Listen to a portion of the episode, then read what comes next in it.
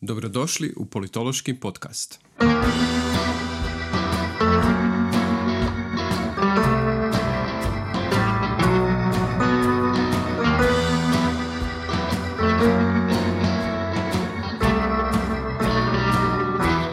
U Politološkom podcastu razgovaramo sa politolozima i znanstvenicima iz srodnih disciplina o njihovim istraživanjima, objavljenim radovima te temama kojima se bave u svom znanstvenom radu.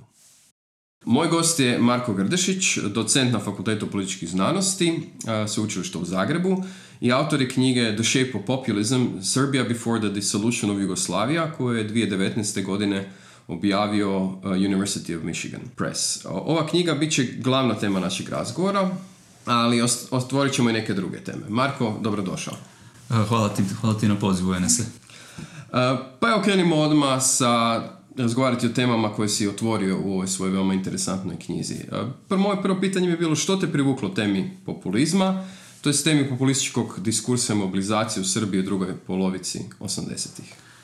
Uh, to je dosta teško pitanje na koje vjerojatno nema baš jedan odgovor. Uh, neki su više praktične prirode, naime ova knjiga je uh, započela svoj život kao doktorska disertacija. Tako da je ovo prerađena verzija mog doktorata, tako da vjerojatno se to malo i vidi na samoj, na samoj knjizi. Tako da praktični razlog je bio moram pronaći neku temu za doktorat, to je ono s čime se svi susrećemo u toj fazi, ali um, ono što me privuklo baš o ovoj temi, ima more tema koje čovjek može odabrati za doktorat, um, to je Um, čisto ta razina mobilizacije koja se dogodila u Jugoslaviji u tom periodu. Dakle, to su kasne osamdesete u Jugoslaviji, jedno veoma turbulentno razdoblje iz niza razloga, ali ako se uzme samo ova manifestna pojava, dakle, more ljudi na ulicama, čisto praktično govoreći, kako je došlo do toga? Koji su neki mehanizmi koji su doveli do takve velike društvene mobilizacije, pogotovo osamdeset osme i onda malo još osamdeset devete godine. A, tako da a, na neki način to zahtijeva neku vrstu objašnjenja, to je neko, neko pitanje, kako je to moguće. A, ja sam u to vrijeme bio u a, a, Americi, bio sam na doktoratu u a, na sveučilištu u Madison, Wisconsin a, i a, čitao sam dosta literaturu iz društvenih pokreta. I uh, čitao sam dosta o tim nekakvim protestnim valovima, velikim periodima društvene mobilizacije. Um, međutim, obično je to bilo um, uh, motivirano iz perspektive jasnih podjela, znamo koji su dobri, a koji su loši. Obično su ovi koji se bore na ulicama dobri, a oni koji su na vlasti su loši. A kad čovjek uđe malo dublje u jugoslavensku epizodu, to baš nije sasvim tako. I te podjele se gube. I uh, općenito, nakon nekog vremena čovjek naprosto zaključi da ta literatura o društvenim pokretima naprosto ne odgovara onome što se događa u ovakvom tipu mobilizacije. Tako da uh, s vremenom me to guralo ka tom pojmu populizma, ali nisam to baš odmah na početku znao, tako da treba, to treba neko vrijeme sazrijevanja dok čovjek shvati šta je to uopće što on proučava uh, i kako da on to nazove. Tako da kad sam otkrio tu literaturu o populizmu, mi je to na neki način bilo otkriće.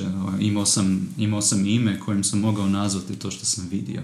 I to ispreplitanje konstantno između elita i masa, koja je po meni zapravo glavna karakteristika a, populizma, um, je zapravo nešto što onda razlikuje taj tip mobilizacije u odnosu na klasične društvene pokrete. Dakle, literatura o društvenim pokretima je manje više došla iz takozvanog New Lefta i nove sociologije i nešto iz politologije sedamdesetih. Znači, ono, ključni primjeri su borba za građanska prava crnaca u S A D-u ili kasnije neki drugi društveni pokreti, feministički, ekološki i tako dalje. Tu su te podjele prilično jasne i um, ljubi, obično ljudi koji su se s time bavili kao istraživači su ujedno bili sudionici tih pokreta i bili su na, na toj strani, ali ovdje je teško odabrati stranu, nema, nema, ne znamo ko su good guys. Um, I ovi koji su na ulicama imaju um, tako ponekad suspektne motive. Uh, koliko god da je na neki način impresivno da su ljudi uključili, da su politizirali, da je društvo živnulo i tako dalje, ali opet ima to dosta nekih negativnih pojava koje um, ne možemo baš svesrdno prihvatiti. Tako da ta neka ambivalentnost je od početaka u, u tom fenomenu, fenomenu populističke a, mobilizacije. Odlično, budemo malo dublje kasnije u razgovoru u, uronili u, u točno argumente i teze koje a, ti zagovaraš u ovoj knjizi, ali inicijalno volio bi malo porazgovarati o nečem što bi meni bilo izuzetno zanimljivo u knjizi, a to je taj metodološki pristup koji si ti primijenio u svoj, svojoj analizi te političke mobilizacije diskursa u Srbiji u drugoj polovici osamdesetih. Ti si ga nazvao fragmentirani pristup. Pa možeš nam samo nešto malo reći o tome kako točno si pristupio iz metodološke perspektive, kako si pristupio analizi tog studije slučaja kojem, kojem se baviš u ovoj knjizi? A pa a, to je ovo što ja provlačim kroz cijelu knjigu, odnosno pokušavam argumentirati da je populizam kao neka vrsta fraktala. Mm-hmm. Ako znaš za fraktale, to su one neke čudne konstrukcije gdje koliko god da zoomiraš unutra, opet vidiš istu strukturu. Znači, bez obzira da, si, da li si jako daleko ili si jako blizu, uvijek vidiš istu a, geometrijsku strukturu. Tako da i ovdje jel, uvijek vidimo neku interakciju elita i masa. I a, elite su uvijek tu na neki način da potaknu sudjelovanje masa, ali na način koji odgovara elitama. I šta koji god da aspekt populizma pogledate, uvijek vidite tu neku interakciju gdje elita istovremeno omogućava masama da se uključe i da, da budu aktivne, da zapravo postanu zaista veoma važan faktor u politici, ali ujedno i ograničava šta može ta masa napraviti u nekim gabaritima, ne može baš ni elita to sve kontrolirati. Jer jedno objašnjenje koje se obično dobije od praktičara na terenu ili ljudi koji su proživjeli tu epizodu je da je to sve manipulacija, da je to sve odozgo, što isto nije baš zadovoljavajuće. Mislim, ne može to sve a, ići odozgo, tisuće i tisuće ljudi a, mjesecima i mjesecima na ulici, da će to biti samo neka konzekvenca neke elitne manipulacije, to nema nikakvog smisla.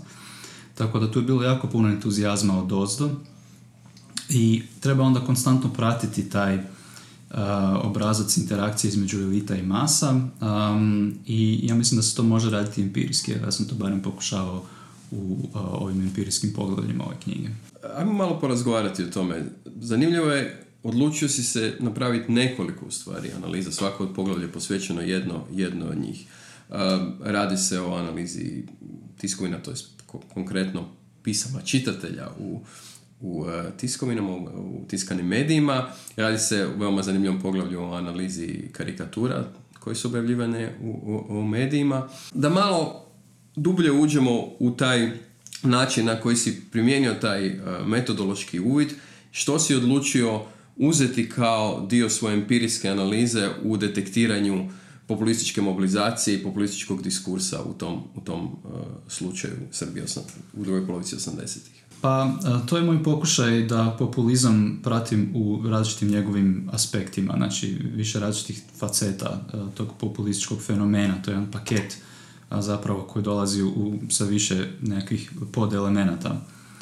Um, što je isto na neki način malo drugačije od onoga što se dobije kad čovjek čita literaturu o populizmu, pogotovo zapadnu literaturu, tamo uglavnom ljudi rade neku vrstu uh, analize populističkog diskursa ili populističkih ideja, ideologije i tako, što je okej, okay, ali po meni nije, nije sve. Na, to je ono što možemo napraviti ovako iz svog kabineta, možemo doći do nekih govora, možemo čitati neke novine i slično, ali meni je ova mobilizacija isto važna, tako da je i ono što se priča i ono što se radi, prije svega kroz nekakve, nekakva protestna događanja i slično. Um, tako da i jedno i drugo je važno. Um, to je nešto što me frustrira i do dan danas sa literaturom o populizmu koju sam ovoga, sad već malo i prestao čitati od kad je knjiga izašla, ali koliko vidim još uvijek uh, se oni vrte u tom krugu nekakvih populističkih ideja, ideologije i tako dalje, što mi je malo već prežvakano.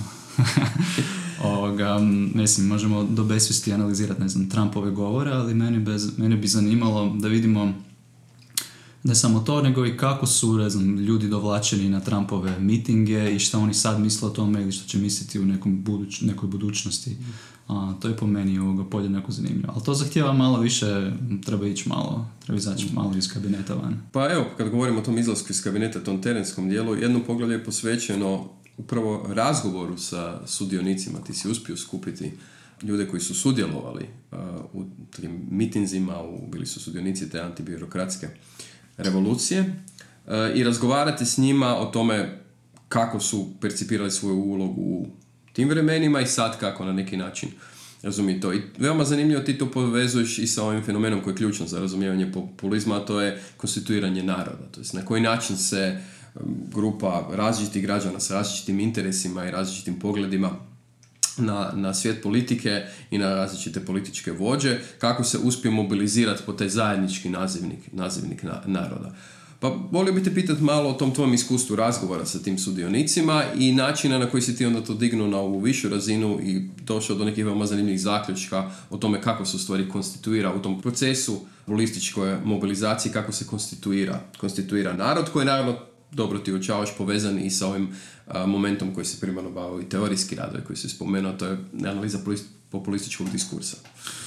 Uh, pa ti razgovori su bili jako zanimljivi. Dakle, ja sam uh, organizirao nekoliko fokus grupa sa ljudima koji su uh, bili sudionici jednog većeg uh, populističkog mitinga. To je ova takozvana uh, jogurt revolucija u Novom Sadu osamdeset osme godine.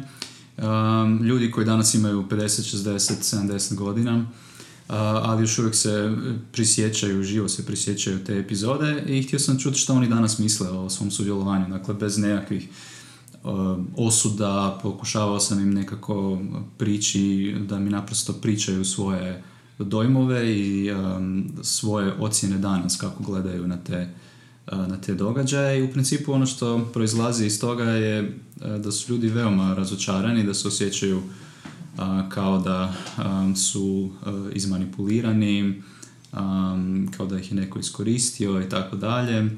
A, tako da način na koji populistička mobilizacija uh, um, koristi entuzijazam ljudi je dosta problematičan. Na koncu zapravo oni postaju cinični, apatični i tako dalje i meni se čini da, su, da je dobar dio njih naprosto izgubljen za bilo kakav politički angažman dalje neko dogledno vrijeme.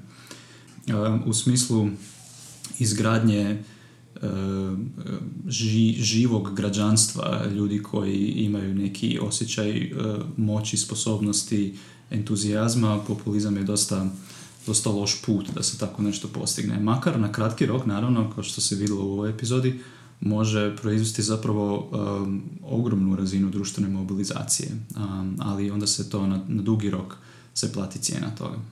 Izvrsno, to mi je nekakav uvod u moje sljedeće pitanje koje se odnosi na evaluaciju samog populizma.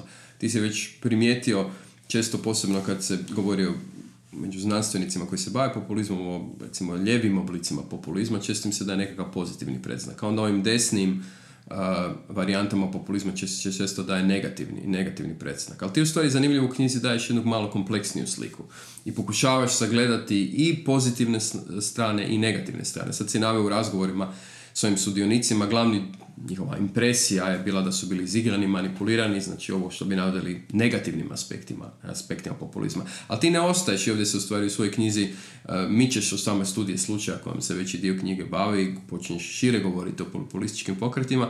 Ti ne ostaješ pri zaključku isključivo negativnih aspekata populizma, nego govoriš i o nekim pozitivnim elementima.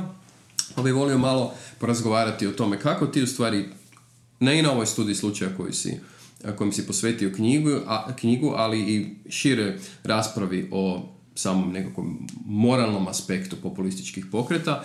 Kako ti uh, vidiš tu raspravu uh, između onih koji smatraju, gledaju na populizam primarno kroz negativnu prizmu kao nešto što je nepoželjno, što treba biti potisnuto i što je upozorenje u stvari da je, je demokratska politika krenula u krivom smjeru i onih koji na neki način veličaju populizam kao pravi izraz političkog djelovanja? Da, dakle u svakodnevnom govoru kad se kaže populizam to je neka vrsta psovke, to je uvreda, to je ono što nazo- tako nazivamo svoje neprijatelje kad nam se, kad rade nešto što mi smatramo da je, ne znam, politički neodgovorno, da su demagozi i tako dalje. Ali u uh, znanstvenom diskursu ja mislim da možemo izaći van toga.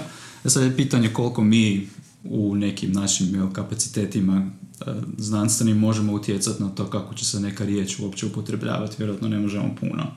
Ali ja mislim da ima smisla da zadržimo tu riječ populizam, jer bez nje onda ne vidimo ove neke aspekte ni mobilizacije, ni diskursa koji su baš specifično, ne znam kako ih drugačije nazvati ako, ne, ako ih ne bismo nazvali populizmom. Tako da ako pristanemo na ovo da je to samo neka vrsta uvrede za naše političke protivnike, onda smo izgubili jednu riječ koja nam može biti korisna.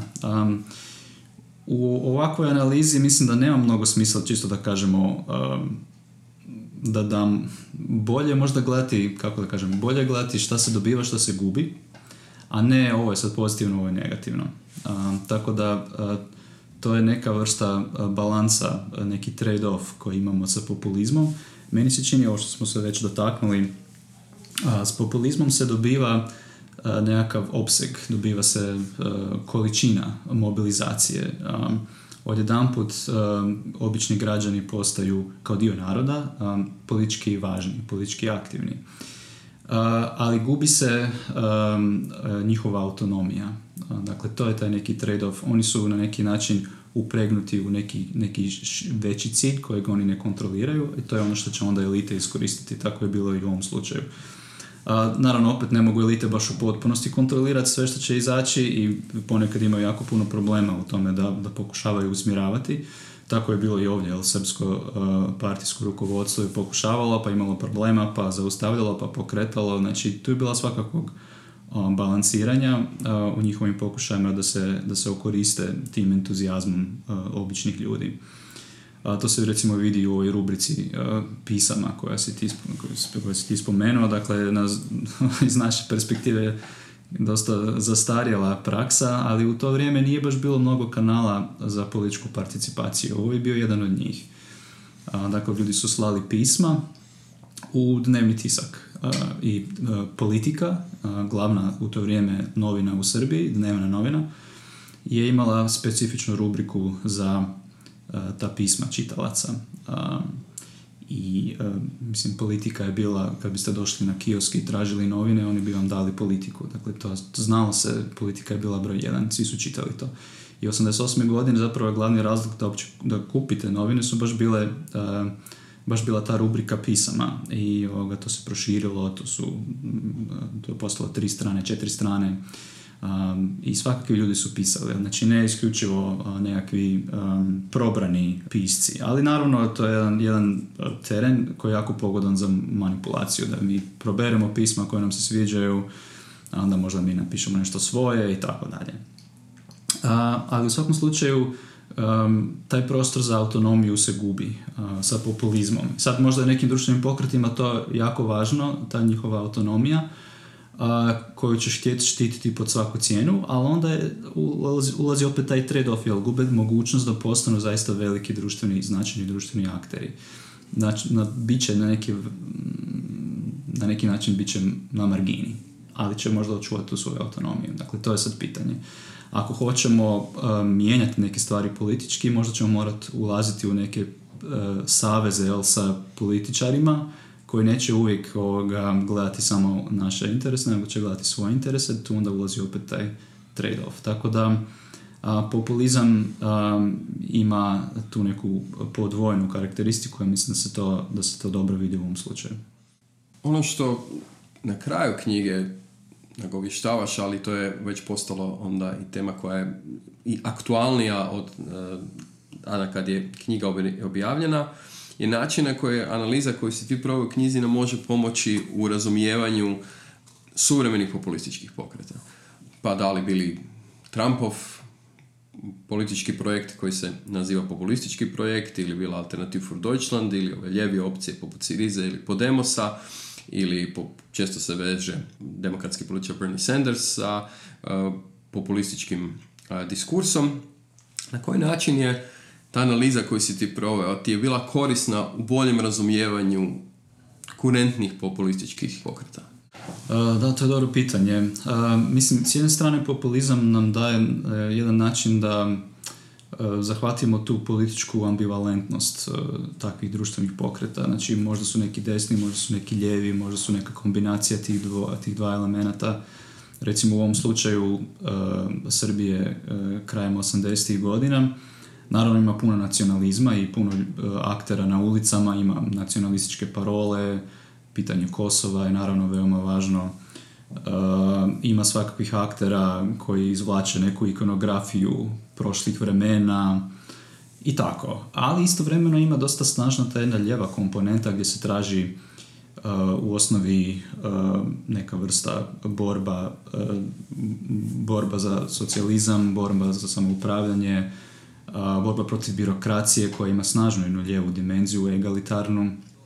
Tako da ovo poglavlje o karikaturama uh-huh. se bavi tim nekim diskursom uh, koji se može nazvati produktivističkim. Uh, dakle, podjela društva na dvije grupe, jedni su produktivni, drugi su neproduktivni. Produktivni su u ovom društvu uh, radnici, industrijski radnici prije svega, ali onda u nekim koncentričnim krugovima se to može širiti dalje na, na radni narod i općenito na narod. A s druge strane je elita, odnosno birokracija, koja je uvijek bila zapravo neprijatelj broj jedan u Jugoslaviji. Znači, taj snažan diskurs kontra birokracije je od početka prisutan, još od sukoba Tita sa Staljinom. Znači, način na koji se jugoslavenski socijalizam um, pokušao definirati kontra soci- Sovjetskog saveza je baš u toj kritici birokracije. Tako da to je uvijek bila neka refleksna reakcija svih u, u to vrijeme. Ko je glavni neprijatelj, pa neprijatelj birokracije. I oni su ti koji su na neki način neproduktivni, žive od ovoga što proizvode industrijski radnici i radni narodi. Tako da, to je u osnovi, um, možda nam se može činiti jedno, jedno veliko pojednostavljenje društvene strukture i sigurno da jest. Ali je nešto lijevo u tome, to je neka lijeva podjela društva, ali je istovremeno veoma kompatibilna sa populističkim načinom da podijelimo društvo na narod i na, na elitu, na, na, dvije, na dvije suprotstavljene strane. Tako da a, nešto a, a, tog a, neka, neka kombinacija će uvijek biti prisutna i u drugim slučajevima, ja mislim. Tako da i sa populizmom a, možda, možda tražiti jel, koje su to komponente koje odgovaraju ovome. I mislim da ovaj a, produktivizam jugoslavenski je naravno marksistički inspiriran, proizlazi iz nekih marksističkih koncepata, iz socijalističkog samoupravljanja, tih jugoslavenskih pokušaja i tako dalje. I utoliko je možda specifičan za, za to vrijeme i za to mjesto. A, ali imao je jednu, um, jednu prednost uh, koja se vidi u tim karikaturama, a to je da je imao kapacitet da bude duhovit. Odnosno, bio je način da, uh, da se ismijavamo sa elitama. Uh, I mislim da je to jedna dobra pouka općenito uh, i za populizam i šire ovoga, često, uh, često fali uh, te neke uh, drskosti i humora. Uh, elite veoma često ne znaju šta bi kad su suočene sa time da ih se ismijava na ovaj način. Analiza iz ove knjige je proširena člankom kojeg si objavio u koautorstvu sa Ivanom Ermakovom. I taj članak bavi načinom na koji funkcioniraju sukobi unutar vladajućih elita u autoritarnim sustavima. Ponovo glavni fokus u članku je Srbija u drugoj polovici osamdesetih, ali članak donosi neke opće zaključke o dinamici sukoba moći između, to jest unutar elita u autoritarnim porecima. Možeš li nam ukratko sumirati glavne zaključke ovoga, ovoga članka i na koji način je onda ta analiza proširila neke uvide koje si već predstavio u svojoj knjizi? Uh, taj članak je nastao, kao što si rekao, u suradnji sa jednim mojim profesorom uh, iz Madisona, uh, Ivan Ermakov. Uh, on se bavio u svojoj disertaciji sa tim um, dosta specifičnim slučajevima kad, se, kad neki kolektiv donosi odluku kojom zapravo stavlja sebe van snage. Um, I to su dosta važni uh, uh, historijski događaj, recimo uh, Hitlerovo preuzimanje vlasti ili uh, slično uh, Višijevska Francuska. U osnovi to su uh, trenuci u kojima je završila neka vrsta demokracije i započeo neki drugi uh, tip režima. Uh, ali zanimljivo da je u jednom i drugom slučaju se glasalo, uh, na, na, u ključnim momentima se glasalo. Dakle, pitanje je onda kako ljudi u toj situaciji donose svoju odluku i šta, šta, kako, se, kako konačan ishod uh, se pojavljuje. Tako da i u ovom slučaju se glasalo. Uh, riječ je o takozvanoj osmoj sjednici uh, Centralnog komiteta Saveza komunista Srbije. Isto će, čini se kao opskurna tema. Naravno, za ljude koji uh, žive u Srbiji i koji prate srpsku politiku, to je veoma dobro poznat događaj. Jedan od ključnih događaja je zapravo u cijelom jugoslavenskom raspadu. Ono što je zanimljivo je da su zapravo članovi tog centralnog komiteta glasali što znači da su zapravo mogli Miloševića poraziti u tom trenutku i bilo je zaista u jednom trenutku neizvjesno, možda bi se to i moglo dogoditi. Um, tako da uh, u uh, usponu Miloševića uh, je to jedna točka gdje se zapravo moglo to prekinuti i pitanje šta bi bilo onda devedesetih da se to nije dogodilo. Ovdje je bio sukob dviju frakcija, Milošević na jednoj strani i Ivan Stambolić na drugoj strani. Um, to su sad neki detalji jel, a, srpske politike tog vremena. Bio je i jedan treći takozvani Buca Pavlović, Dragiša Pavlović. A, oko njega se zapravo vodio spor, ali u pozadini riječ je zapravo bio um, riječ je zapravo bilo o sukobu između Stambolića i Miloševića. S time da je Stambolić zapravo stvorio Miloševića politički, on ga je cijelo vrijeme promovirao na sve bolje i bolje pozicije u toj partijskoj hijerarhiji. Tako da um, mi smo probali napraviti analizu tih događaja, s time da je još važniji od same sjednice Centralnog komiteta je prethodni sastanak predsjedništva Centralnog komiteta, to je jedna manja grupa ljudi, oko dvadeset ljudi, a, i tu se a, raspravljalo a, o sudbini toj, tog Dragiše Pavlovića, a, a onda preko njega zapravo i o sudbini a, Stambolića, da li će Stambolić pobijediti ili će pobijediti Milošević. I uh, jedno vrijeme je zaista bilo neizvjesno, Milošević nije uh, kontrolirao sve glasove, um, ponekad danas ljudi kažu jel, da je to zapravo zadnji primjer uh, staljinističkog puča, uh, ali to zapravo uopće ne odgovara činjenicama. Uh, ljudi su glasali i mnogo njih nije znalo uopće kako da glasa, došli su na sastanak bez ikakve pripreme, niko im nije rekao kako da glasaju, niti bi to bilo posebno efikasno u toj partijskoj atmosferi tog vremena. Ne možete baš ljude na taj način, pogotovo ne u predsjedništvu. To su sve ljudi koji razmišljaju koliko toliko svojom glavom. A, tako da um, probali smo testirati više nekakvih objašnjenja jel, zašto uh, se ishod odigrao tako kako se odigrao. Milošević je na kraju pobjedio. Ovoga, on je u svojoj uh, studiji uh, Njemačke i Francuske razvio te neke ideje o to nekakvom kolektivnom um, procesu uh, praćenja, jel, kud se kreće većina. Znači, ako ste u situaciji kad ste um, morate donijeti odluku, a ne znate gdje je da se svrstate, a želite se svrstati na pobjedničku stranu, jer nema smisla, ako želite imati političku karijeru, nema smisla čisto da ste neki disident. Ima nekih ljudi koji su bili u toj kategoriji, koji su bili intelektualci, radili na fakultetu i nije im trebala politička karijera. Oni su mogli na neki način imati neke ovoga, neka, neka viša uvjerenja i tako neke svoje autonomne stave, ali to je značilo da su imali neku pozadinu. Ali ako je čovjek htio graditi političku karijeru, onda je dobro da se svrsta na stranu pobjednika. Tako da cijelo vrijeme se, i neki ljudi to zaista i kažu, znači mi smo razgovarali sa ljudima, ovoga, oni su nam rekli, pa čuj, gledaš kako ljudi diskutiraju, ko se javlja, šta kaže, i nekakav osjećaj počneš dobivati o tome kud se kreće većina. I to je zapravo jedan proces tapkanja prema nekakvoj većini i ponekad ima oscilacija na jednu stranu ili na drugu stranu. Um, tako da osnovne ideje koje on razvio za slučaj um, Weimarske Njemačke i Petenove Francuske zapravo dosta dobro odgovaraju ovdje, iako je naravno dosta drugačiji kontekst i puno je tu razlika, ali opet je pitanje nekog kolektivnog tijela koje javno raspravlja i na koncu javno glasa. Znači svako je digao ruku jel, za šta je nakon, na koncu diskusije.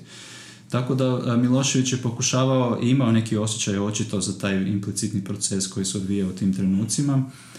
Pokušavao je nekako utjecati na atmosferu i pokušavao je dobivati neke specifične govornike na svoju stranu, jel, neke, neke članove predsjedništva. Tako da ljudima je bilo jako važno recimo šta će reći uh, dva generala J N A koji su bili članovi predsjedništva. Oni su bili autoriteti, oni su bili narodni heroji, imponirali su pogotovo i mlađim članovima predsjedništva. Na neki način oni su bio pogotovo jedan Gračanin, Petar Gračanin, star general, jako, jako strog, baš primjer socijalističkog morala, on je bio jako skroman, živio u malom stanu, sam si popravljao cipele, znači svima je bio neki ovoga, uzor a, kako treba živjeti a, na jedan pošteni komunistički način. A, tako da kad je on recimo govorio protiv a, Pavlovića, to je mnogima bio signal, aha, ok, a, znači u tom smjeru idu stvari. I a, još nekoliko ljudi na sličan način govorilo. Tako da, ali ni to zapravo nije bilo dovoljno. Na koncu je Milošević izvadio ono slavno pismo. To je jedna još anegdota. Znači, izvukao je jedno pismo gdje se um, predstavio je to kao veliki šok i iznenađenje da on nije znao da, se to, da je to pismo napisano. Uh, radilo se o pismu Ivana Stambolića gdje je on kao pokušavao utjecati na gradski komitet Beogradske partije, što je prezentirano kao kršenje partijskih normi, kao ne smije se na taj način utjecati na neovisni komitet kao što je gradski, kao šta Stambolić koji nije ovoga, koji je zapravo znači bio, bio u državnoj uh, hijerarhiji, ne u partijskoj, šta on uopće ima uh, utjecati na, na gradski komitet i tako, um, što je naravno svima bilo poznato i nije bilo ništa neobično, to se radilo i prije, ali Milošević je to prezentirao kao veliki ovoga, uh, veliko kršenje nekakvih partijskih normi i nakon tog pisma to je bio zapravo njegov pokušaj da šokira atmosferu koja se malo uspavala drugi dan uh, sastanka predsjedništva uh, i na nagovor zapravo svoje supruge Mire Marković koja je osjetila jel, da je sad, sad ili nikad njihova zajednička politička karijera je sada u pitanju. I ovoga, ako Milošević ne uspije, znači to je bio veoma kockarski i riskantan potez, ali uspjela je. Nakon tog čitanja tog pisma su ovoga, neki govornici se javili za riječ i rekli da je to zaista neprimjereno što to Stambolić radi i tako dalje. I opet iz ove neke kategorije neutralnih, navodno neutralnih, ljudi koji imaju kao neki nezavisni um, položaj u partiji koji, koje, se, koje se ne vidi kao eksplicitne članove bilo jedne ili druge frakcije. Jer kad takvi govori, to nije nešto posebno informativno. Mi znali smo da će on tako govoriti. Tako da važni su ovi za koje ne znamo kako će govoriti.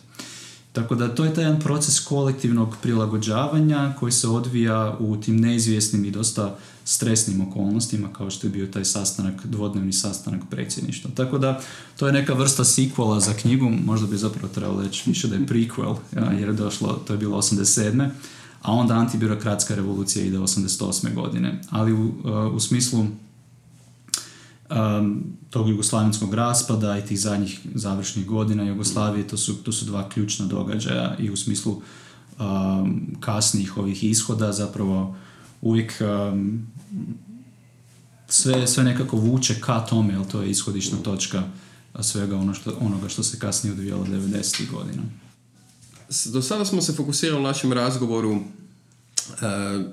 na način na koji si ti u svojoj knjizi, u ovom članku koj, o kojem smo sada razgovarali, e, analizirao događaje u drugoj polovici osamdesetih u Srbiji da bi bolje razumio, kao politolog, da bi bolje razumio sam koncept i fenomen populizma, te također odnose moći, kako funkcionira odnos moći unutar sukoba koji postoje među elitama u autoritarnim uh, porecima. Ali to nije jedini fokus tog znanstvenog istraživanja, pa bi se sad okrenuo članku koji je objavljen u zadnjem broju Anala Hrvatskog politološkog društva, koji se bavi geografskom distribucijom političkih identiteta u Hrvatskoj ili kako obično kolokvijalno govorimo o tome, a i ti si to istaknuo u naslovu, o podjeli na crvenu i crnu Hrvatsku. Članak razmatra nekoliko teza o uvjetima koji pridonose konstituiranju ideološke identifikacije građana i njihove identifikacije onda sa određenim političkim opcijama, to je sa političkim, političkim strankama. Govoriš o utjecaju ekonomske razvijenosti ili zapuštenosti, govoriš o razini obrazovanja, o etničkoj strukturi stanovništva, te o utjecaju također nasljeđa i trauma ratova na ovom području, posebice Drugog svjetskog rata i Domovinskog rata. Možeš nam kratko reći koji su glavni uvidi do kojih si došao u ovoj, ovoj studiji? Pa ta studija je nastala zapravo iz dosta praktičnih uh, motivacija, naime uh, nedavno Uh, sam počeo raditi jedan novi predmet, uh, kvantitativna politička analiza koji je zapravo nastavak na statistiku. Dakle, na prvoj godini studenti slušaju statistiku, ali onda na višim godinama potpunosti zaborave to što su naučili i onda je ovo bio način da ih malo osvježimo, barem one koji su zainteresirani, ali uh, sam se našao u situaciji da zapravo nemamo mnogo radova koje bi bilo relativno jednostavno replicirati sa studentima. Znači da studenti uzmu određenu bazu i da probaju uh, dobiti iste rezultate koje uh, je dobio i autor neke objavljene studije. Tako da uh, ovo je zapravo nastalo iz te motivacije. Ajmo napisati jedan tekst koji, kojeg ćemo onda moći zajedno replicirati na tom predmetu, da studenti imaju nešto uh, da vide, aha, evo, mogu ja napraviti ovo, nije zapravo uopće tako teško. Um, ali onda se to naravno razvilo, otišlo u dosta različitih smjerova. Um, ideja je zapravo bila da, da se vidi u dugom roku šta je povezano sa nekim političkim ishodima. Dakle, mi dosta dobro znamo da je Hrvatska podijeljena politički, imamo ovaj sjeverozapad koji glasa za ljevice, ljevi, ljevi, ljevi centar stranke ljevice, um, imamo ovaj istok i jug koji je više, uh, više glasa za desnicom. A, ali šta bi moglo biti povezano sa time, koji su neki povijesni korijeni toga i kako je ne, neko nasljeđe um, i Jugoslavije socijalističke i ove tranzicije od devedeset prve nadalje povezano sa tim ishodima. Tako da probao sam ovoga, spariti šta, što se više može toga iz popisa stanovništva. To je zapravo počelo kao nešto što se može raditi u ovim pandemijskim uvjetima gdje je relativno teško teško ići okolo i istraživati i pričati s ljudima i slično, ali ovo se može napraviti jer zapravo sve proizlazi iz službene statistike, iz podataka Državnog izbornog povjerenstva i popisa stanovništva, tako da relativno jeftino. Evo, to je isto jedan praktični razlog. Sve je javno dostupno, ali treba malo raditi na tome da se iskombiniraju ti podaci jer nisu uvijek te geografske jedinice iste i tako ima nekih prilagodbi koje se moraju napraviti. A jedanput kad se to napravimo se može vidjeti šta je povezano sa tim um, suvremenim nekakvim političkim identitetima koje vidimo na, na lokalnoj razini. Tako da pratio sam neke ekonomske varijable, neke varijable vezano uz obrazovanje, dakle to je jedna kvantitativna studija. Ima dosta toga što je povezano sa tim nekim historijskim ishodima, recimo tranzicija od devedesete do, od devedesete do, do nedavno. Tako da stranke desnice profitiraju, odnosno dobro prolaze ondje gdje je ta ekonomska zapuštenost veća, gdje je ekonomska pasivnost veća. Imamo također dosta snažne podatke koje pokazuju da je i ova etnička transformacija Hrvatske također povezana sa uspjehom desnice. Znači to se odnosi prije svega na, na odlazak srpskog stanovništva. Odlazak srpskog stanovništva je pogodovao desnici, a štetio je ljevici. To su sve, um, to su sve neka nasljeđa te tranzicije od devedesetih godina uh, na ovamo. Uh, tako da ima više tih trendova koji zapravo pogoduju desnici nego što pogoduju ljevici. Tako da strukturalno ovo što smo mi proživjeli je zapravo na neki način stvorilo jedan nejednak teren političkog, političkog naticanja. Ovo, ovo ta jedna duboka transformacija našeg društva u više aspekata zapravo puno više pogoduje desnici. E sad, to nisu baš stvari koje može desnica promicati u svakodnevnoj političkoj borbi, znači više ne može tražiti još ekonomskog devastiranja, mislim, iako bi to vjerojatno njima pogodovalo, barem nekim desnim strankama. Ne može tražiti još etničke homogenosti, kad smo zapravo već u potpunosti homogeni skoro.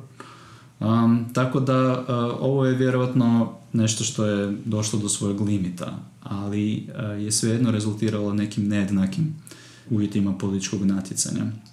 A što se tiče ovih uh, ratnih varijabli, tako da ako pratimo nasljeđe N O B-a i nasljeđe Domovinskog rata, recimo uh, sa N O B-om nisam uspio dobiti ništa zapravo.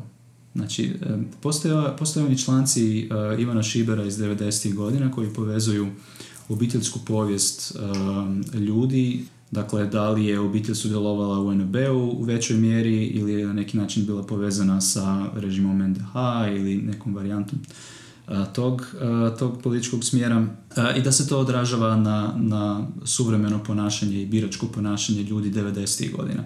Dakle, veza između dosta dalekih vremenskih točaka, znači ono što je bilo četrdesetih godina i ono što se događalo devedesetih godina. Ja u ovim podacima nisam uspio zapravo vidjeti tu vezu između nasljeđa N O B-a i, i suvremenih političkih e, ishoda, znači za koga se glasa na ovoj geografskoj razini.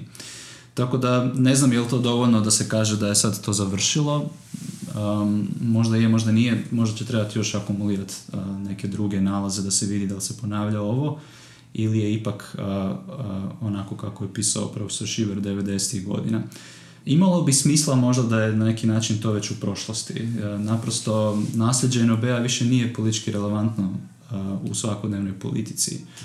To, to se na neki način zaboravlja. Znači, s druge strane imamo Domovinski rat koji je itekako prisutan u svakodnevnoj politici, stalno se nešto komemorira, svaki drugi dan je neka obljetnica, svaki, praktički svaki praznik državni je podsjetnik na to šta se dogodilo od devedeset prve. Osim onog dana antifašističke borbe, ali na isti dan je i obljetnica Bljeska, tako da zapravo to je prilika da se priča o Bljesku i o, da se opet komemorira nešto. Tako da uh, Domovinski rat naprosto živi u našoj svakodnevici na dosta drugačiji način nego, nego en o be. Tako da imalo bi smisla da je možda naprosto prošlo previše vremena i više se ne ulaže nijakav napor politički u tu ostavštinu en o bea. Tako da onda ni politički više ne može biti uh, efikasna na isti način. Zanima me ovaj uvid da u ekonomski zapuštenim dijelovima desnica može više računati na, na podršku. E, I to nije endemično samo za Hrvatsku. Vidimo recimo u Njemačkoj, u istočnom dijelu Njemačke vidimo puno veću potporu za Alternative for Deutschland, ili vidimo u Poljskoj, u manje razvijenim ruralnim dijelovima vidimo puno veću potporu za vladajuću desnu, desnu stranku. Kako ti kao politolog objašnjavaš to, s obzirom da nekakva intuicija nam je da tamo upravo gdje je ekonomski najnerazvijeniji krajevi, čini nam se da bi tu ljevica mogla profitirati, zato s obzirom da su njene politike upravo okrenute socijalnoj pravednosti, redistribuciji, osiguravanju nekakve mreže kroz državu blagostanja u kojem bi upravo oni koji su ekonomski u najgorem položaju bili poštovani kao ravnopravni građani u svom, u svom dignitetu. Zašto ljevica, kažemo ne samo u Hrvatskoj, ne uspijeva kapitalizirati na, na, na tome i ostvariti bolji politički uspjeh upravo kod onih koji bi bili nekako prirodno njeni, njeni saveznici? Mislim da je to pitanje svih pitanja. Tako da ne znam da ćemo uspjeti doći do odgovora ti i ja. Um, iz ove studije ne, pro, ne proizlazi zapravo ništa specijalno, evo iskreno da kažem. A, tako da možemo spekulirati. Jedna varijanta je da naprosto ova ljevica i nije prava ljevica, da se zapravo ne zalaže za ono što bi uh, zaštitilo te ljude, što bi im uh, bilo u interesu i tako dalje. Tako da možda vide više zapravo u desnici nekog zaštitnika svojih interesa. Može biti da naprosto da im ta ekonomska pitanja nisu toliko važna kao ova neka simbolička pitanja nekakve konzervativnosti, religioznosti, ne znam, konzerv... možda ima neke veze i e, sa obrazovnom strukturom u tim dijelovima zemlje. Tako da teško mi reći, ali ovo što ti kažeš na, u, u Europi je to manje više tako, ali recimo u Latinskoj Americi nije. U Latinskoj Americi je zapušteni dijelovi ekonomski siromašni su na strani ljevice, tako da nije to nužno ovako kao što mi imamo. Jel? To se može obrnuti ako, ako je kontekst drugačiji. E sad, kako to postići i šta napraviti, stvarno ne znam. Okay, u zaključnom dijelu našeg razgovora okrenuo bi se malo široj temi. Um, u stvari tvojem viđenju uloge i razvoja političke, političke znanosti. Posebno me zanima, s obzirom na to, i tvoj znanstveni nastavni rad je veoma zanimljiv zato što ti na neki način sjediš na dvije stolice i ugodno se osjećaš na oba dvije, politička ekonomija i politička sociologija. Me posebno zanima iz te perspektive tih poddisciplina. Kako, u kojem smjeru vidiš, i da li u pozitivnom ili u negativnom pravcu razvoj, razvoj političke, političke znanosti? Pa, rekao bih da je situacija relativno dobra. Um, mislim da je možda i bolja nego što je bila prije deset do petnaest godina. Mislim da je možda i bolja nego kad sam ja bio student. Uh, mislim da ono što nama nedostaje je taj neki osjećaj intelektualne zajednice. Um, zapravo nešto što bi ovakav podcast i slične ideje možda mogli promicati. A to je da, da više čitamo jedni druge, da više pričamo o onome što smo napisali jedni sa drugima, da više kritiziramo jedni druge. Um, u osnovi mi svi pljevimo neki svoj mali vrt i to manje više radimo dobro, a, ali ne izlazimo van živice tog našeg malog vrta, što mislim da je šteta. A, mislim da bi se možda moglo više postići kad bi, kad bi imali malo više suradnje, a, a, malo više tog osjećaja da je ovo jedna kolektivna aktivnost, a ne isključivo individualna. Kad god čitam nešto od svojih kolega, u osnovi sam relativno uh, pozitivno iznenađen, ali to isto je neki indikator da sam uopće iznenađen, znači zašto nisam znao to i prije. Tako da ja sam isto u toj situaciji da zapravo a, sam relativno a, orijentiran na sebe i na svoje neke interese i svoje neke ideje i ne, ne, ne obraćam dovoljno pažnje na to što drugi ljudi rade. Odlično, hvala ti puno Marko na razgovoru. Hvala tebi Enes. Slušali ste Politološki podcast u produkciji Hrvatskog politološkog društva. Urednik, glazba i voditelj Enes Kulenović. Pomoć u realizaciji Višeslav Raus, Krešimir Petković i Leon Cvrtila.